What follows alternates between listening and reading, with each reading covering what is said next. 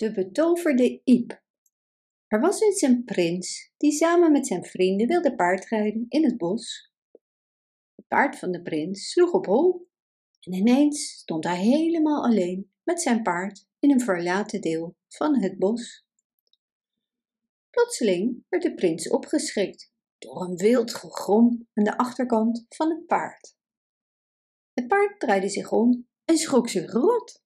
Er stond een grijze wolf die zijn gemene gele tanden liet zien.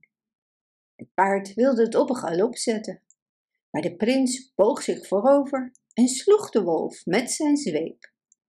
Hoe durf jij mijn huisdier te slaan? riep een oude heks in de verte. Ze kwam dichterbij en sprak tot de prins. Deze dag zal je betreuren. De prins nam de weg terug naar het deel van het bos waar hij zijn vrienden was kwijtgeraakt maar het pad ging terug naar de plek waar hij de boze heks met haar wolf had ontmoet. Het zag er alleen heel anders uit. Hij begon erg dorstig te worden. In het groene veld zag hij een oude boerin staan. De prins vroeg haar of ze wist waar hij drinkwater kon vinden. Nu was deze boerin de boze heks in een andere gedaante. Ze vertelde hem waar hij een waterbron zou vinden hij wist natuurlijk niet dat het de boze heks was, die hem naar het water wees dat zij zojuist had betoverd. Bij de waterbron knielde de prins bij de rand en dronk het water. Hij stond op het punt zijn paard te bestijgen, toen een verschrikkelijke steek door zijn lichaam schoot. Zijn armen werden langer en langer en veranderden in takken. Zijn vingers veranderde in twijgen. Zijn voeten schoten als wortels de aarde in. De prins was veranderd in een gigantische iep. Zijn vrienden waren op zoek gegaan naar de prins, maar ze konden hem nergens vinden.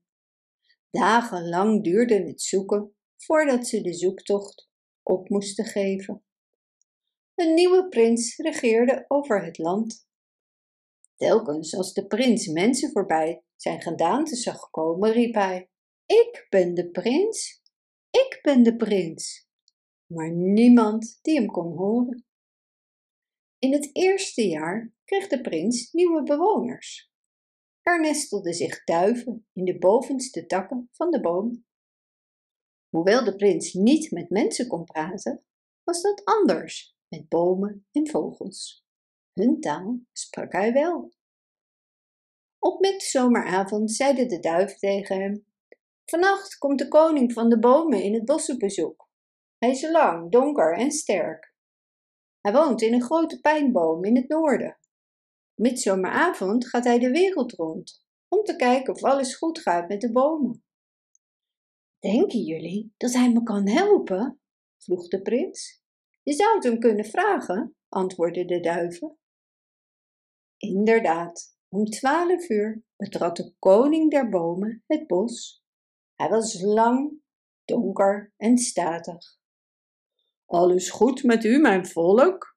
vroeg de koning met een stem zo rustgevend als het geluid van de wind in de takken op een zomerdag. Ja, alles is goed, antwoordden de bomen. Dan tot de volgende midzomeravond, zei de statige koning. Toen riep de arme prins, blijft u toch even. Ook al behoor ik niet tot uw volk, want ik ben een prins. Een boze heks heeft me in een boom omgetoverd. Kunt u mij misschien helpen? Helaas, arme vriend, ik kan niets doen, antwoordde de koning. Wanhoop echter niet. Ik reis over de hele wereld. Ik zal zeker iemand vinden die jou kan helpen. Ik kom volgende midzomeravond bij je terug. Dus de grote iep wiegde droevig met zijn takken verder en de koning ging op weg. Het volgende jaar kreeg de iep in de lente elke dag bezoek van een meisje. Ze vond het heerlijk de schaduw op te zoeken en tegen de stam van de iep te zitten. Het meisje was ondergebracht bij een houthakkersgezin nadat haar vader overleden was. Haar vader was ooit een rijke koopman. maar hij had veel pech gehad en niets voor haar achter kunnen laten. Het houthakkersgezin was haar enige familie. Ze lieten het meisje elke dag hard werken. De prins kende het hele verhaal en had veel medelijden met het meisje. Op den duur werd hij zelfs smoorverliefd op haar. Het meisje voelde zich onder de beschutte schaduw van de grote Iep vredig en gelukkig. Er was geen enkele andere plek waar ze zich zo goed voelde.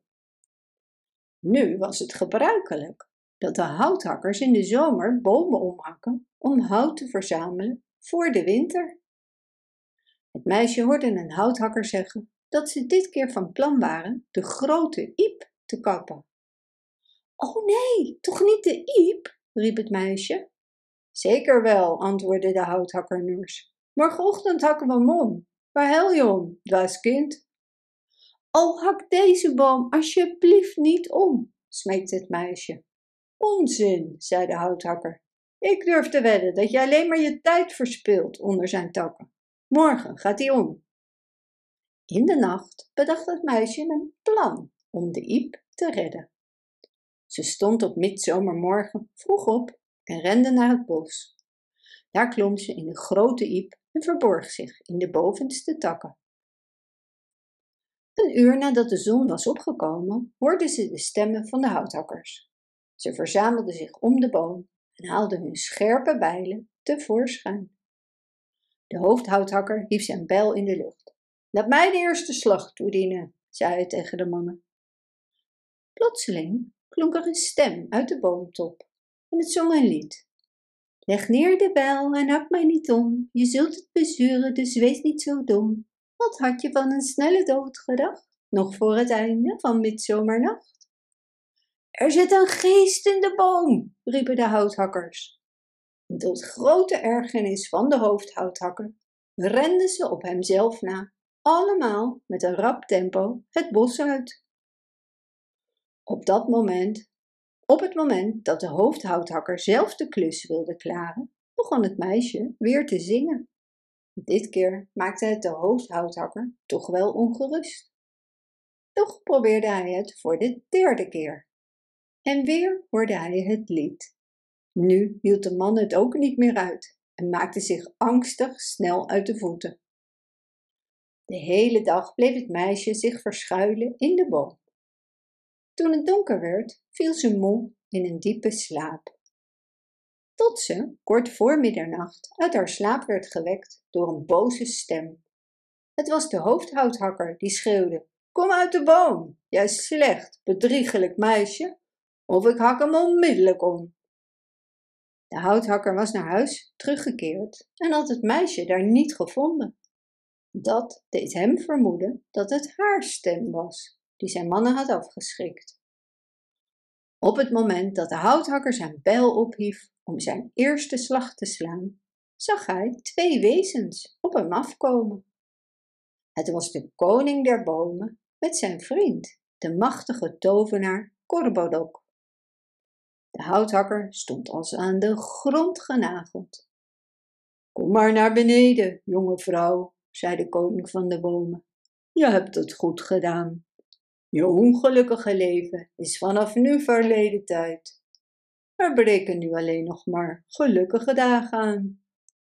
Meisje klom uit de boom en ging voor de tovenaar en de koning staan. Ze zag er zelfs in haar armoedige jurk beeldschoon uit. Korbodok deed een toverspreuk, waarbij hij met zijn toverstok de stam van de boom raakte. En in een flits veranderde de grote Iep in een knappe prins. Welkom, prins, zei de tovenaar. De oude heks zal je niet meer lastig vallen. Ik heb haar onderweg omgetoverd in een uil en aan de koningin van Lantarenland gegeven. De prins was de koning van de bomen en de tovenaar natuurlijk enorm dankbaar. De prins kreeg zijn kasteel terug en trouwde met het meisje. En ze leefden nog lang en gelukkig. Bedankt voor het luisteren. Wist je dat je dit verhaal ook op onze website ririro.com/nl kunt lezen, downloaden en printen?